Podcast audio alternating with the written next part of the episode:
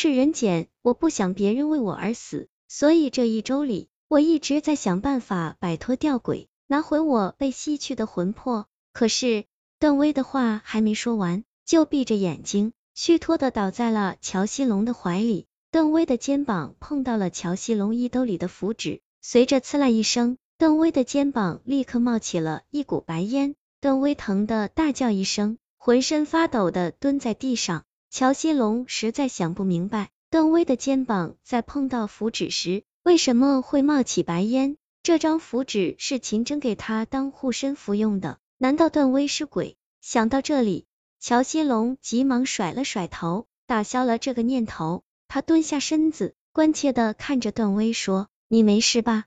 怎么会这样？”段威一脸痛苦的说：“你身上带了什么东西？怎么会烧到我？把它扔掉好吗？”否则我根本没办法靠在你的身上。乔西龙不疑有他地，立刻将衣兜里的符纸拿出来，扔到了一边。一阵阴风吹来，将符纸吹得很远。乔西龙将段威扶到椅子上坐下后，轻抚着段威的脸，却感觉段威的脸上异常的粘稠和坚硬，那感觉就像是在摸着一个黏糊糊的茧壳。乔西龙被自己的想法吓了一跳。联想到刚刚段威的异常，他的心立刻提到了嗓子眼儿。正在这时，段威抬起头，朝着乔西龙鬼笑了一下。乔西龙看到段威的眼睛里一片血红，他的脸上正浮现出一张黑影的脸。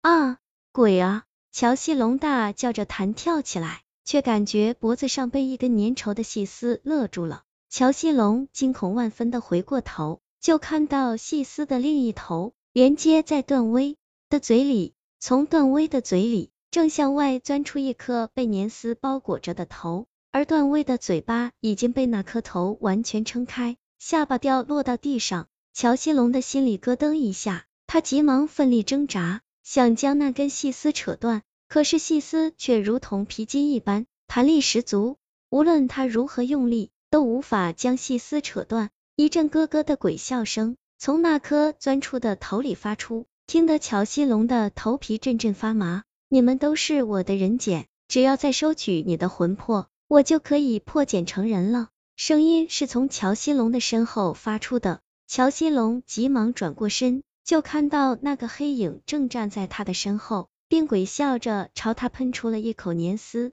那些粘丝缠在乔西龙的身上，将他包裹成了一个粽子，只露出头部。破茧成人，乔西龙痛苦的挣扎着，可是他每挣扎一下，身体就像是被吸去一部分魂魄般，剧痛无比。乔西龙眼睁睁看着那个从段威嘴里钻出的头，朝着他这边爬来，并张开了大嘴，一口咬住了他的头。乔西龙还没来得及发出声音，他的头便被那张嘴吞了下去。那颗从段威嘴里钻出的头。再次发出咯咯的鬼笑声，并钻进了包裹着乔西龙的茧壳里。黑人野鬼笑着钻了进去。空荡荡的操场上响起了一阵吧唧吧唧的诡异声音。不大一会儿，一个浑身带着粘液的女生从茧壳里爬了出来。她看了眼段威的尸体，鬼笑着说：“以后我就是你了。不，我比现在的你还要美丽。”